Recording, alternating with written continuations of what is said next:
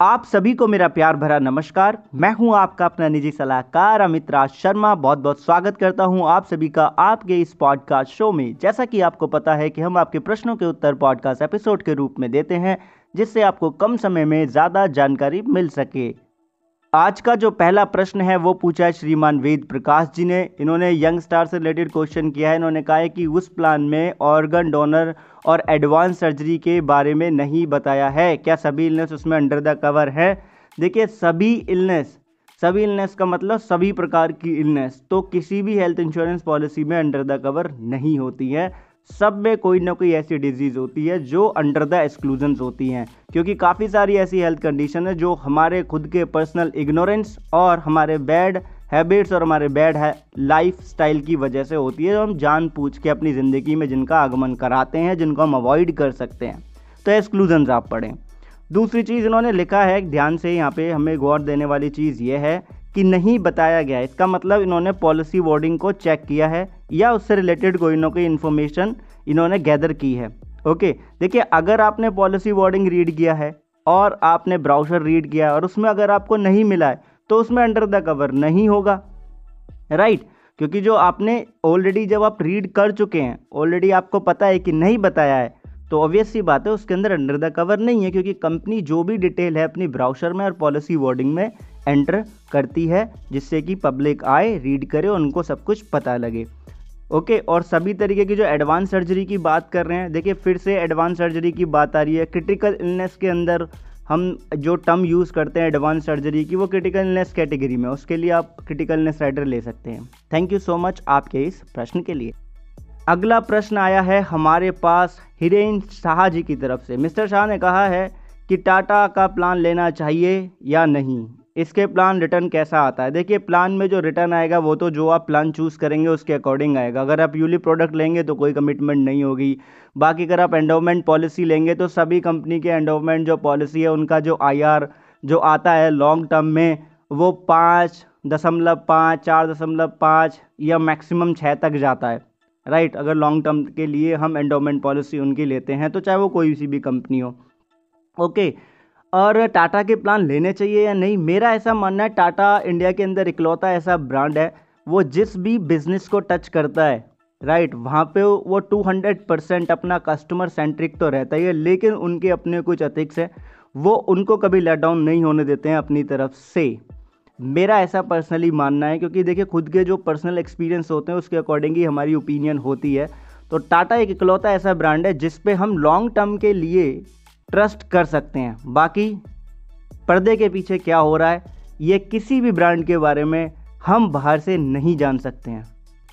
अगला प्रश्न आया है हमारे पास श्रीमान शैलेंद्र सिन्हा जी की तरफ़ से। इन्होंने पूछा है, डॉक्टर को दिखाने जाते हैं और हॉस्पिटल में एडमिट होने की ज़रूरत नहीं पड़ती तो क्या डॉक्टर की फ़ीस और एक्सरे पैसे की दवाई मतलब इन सब का एक्सपेंसेस मिलेगा? तो सबसे पहले धन्यवाद आपके इस प्रश्न के लिए। दूसरी बात, आपने जो क्वेश्चन पूछा है ना, इसके दो साइड हैं।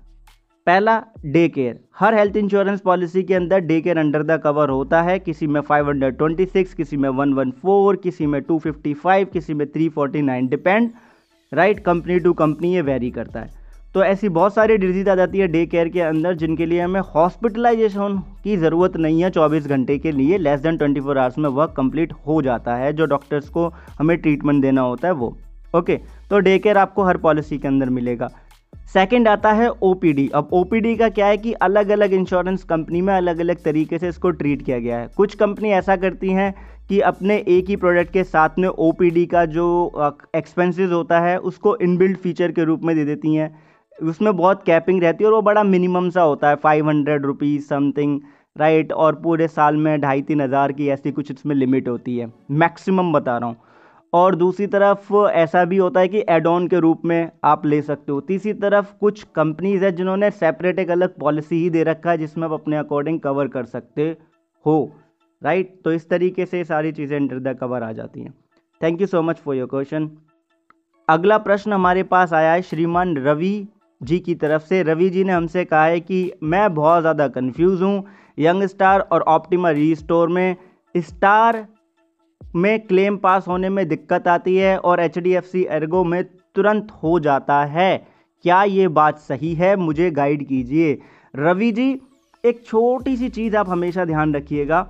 दुनिया में कोई सी भी हेल्थ इंश्योरेंस कंपनी हो या लाइफ इंश्योरेंस कंपनी हो वहाँ पे आपको क्लेम में प्रॉब्लम आएगी, वो भी कब, ये समझें। देखिए, वो जब आएगी, जब आपने इंश्योरेंस पॉलिसी लेते वक्त जो उसमें बेनिफिट्स बताए गए हैं, उन बेनिफिट्स को, उनकी terms and condition and limitation के अकॉर्डिंग आपने नहीं समझा है, और जो पॉलिसी का यूजेज है आपका, वो उनसे बाहर जा रहा है तो हमेशा आपको क्लेम में डिडक्शन या निगलेक्शन या आपको रिजेक्शन देखने के लिए मिलेगा। बट आप पॉलिसी को अच्छी तरह समझे हो, हर चीज़ ठीक है, और आपने फीचर्स की लिमिटेशन को देखते हुए टर्म्स एंड कंडीशंस की कैटेगरी में आप फॉल कर रहे हो पॉलिसी की तो किसी भी कंपनी की तरफ़ से आपको कोई भी प्रॉब्लम नहीं आएगी। लेकिन हाँ जिस कंपनी का इन हाउस क्लेम सेटलमेंट का सिस्टम होता है प्रोसीजर होता है जहाँ पे, वहाँ थोड़ा क्लेम जल्दी अंडर द प्रोसेस हो जाते हैं। ओके अगला प्रश्न हमें मिला है महेश जी की तरफ़ से। श्रीमान महेश जी ने हमें पूछा है कि मान लो किसी को पॉलिसी लिए हुए चार साल हो जाते हैं, ओके? और चार साल में वो जिस बंदे ने पॉलिसी ली, उसकी उम्र सिक्सटी ईयर्स की हो जाती है और उनकी श्रीमती की, उनकी पत्नी की जो उम्र है वो अट्ठावन साल की हो जाती है। थ्री लाख का समर शॉर्ट है और eight thousand nine hundred rupees का प्रीमियम पे कर रहे हैं। तो ऐसे में जो टोटल प्रीमियम हो गया वो एटी नाइन थाउज़ेंड हो गया। बट इनका जो क्लेम हो जाता है इन टेन ईयर्स के अंदर वो एटी नाइन थाउज़ेंड से ज़्यादा हो जाता है। तो इंश्योरेंस कंपनी कैसे प्रॉफिट में जाएगी? ये ये जानना चाहते हैं। महेश जी, एक चीज़ हमें समझनी है। इंश्योरेंस कंपनी जब भी मार्केट के अंदर आती हैं तो आई आर डी की आई आर डी ए आई की कुछ रूल्स एंड रेगुलेशन है, कुछ फंडिंग चाहिए होता है राइट जो वहाँ पे उनका गारंटी के तौर पे जाता है, वो रखा रहता है। सॉल्वेंसी रेशो को मेंटेन करने के लिए, ओके? और कंपनी भी अपनी तरफ़ से सॉल्वेंसी रेशो जैसा जैसा परफॉर्मेंस होता जाता है, उसको मेंटेन करती जाती है, जो कि बहुत मैंडेटरी होता है। अब बात करते हैं आपके प्रश्न के उत्तर की तो आपके प्रश्न का उत्तर बहुत ही सिंपल है, साधारण है, इसको समझना भी बहुत ज़्यादा आसान है। जैसे कि मान लीजिए, आप पचास रुपये की कोई एक चीज़ सेल कर रहे हो और उसकी आप रिप्लेसमेंट वारंटी कस्टमर को दे रहे हो क्योंकि अगर इसमें कुछ भी प्रॉब्लम हो जाएगी तो मैं आपकी चीज़ को नया दूँगा। मतलब उस प्रोडक्ट को मैं आपको नया दे दूँगा। ठीक है? अब ऐसे में आपको लॉस से बचने के लिए क्या करना होगा? आपको ज़्यादा से ज़्यादा लोगों तक वो प्रोडक्ट सेल करना होगा प्रोडक्ट की क्वालिटी भी आपको अच्छी रखनी होगी। राइट मतलब आपको अपने प्रोडक्ट को इस तरीके से डिज़ाइन करना होगा कि जिससे कि उसके रिटर्न के चांसेस बहुत कम हो।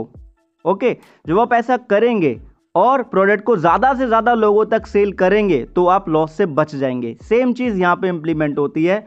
हर इंश्योरेंस कंपनी प्रोडक्ट को इस तरीके से डिज़ाइन करती है कि कुछ विशेष परिस्थितियाँ ही इमीडिएट तौर पे अंडर द कवर कवर आ जाती हैं। बाकी सब पे कैपिंग होती है वेटिंग पीरियड होता ही है।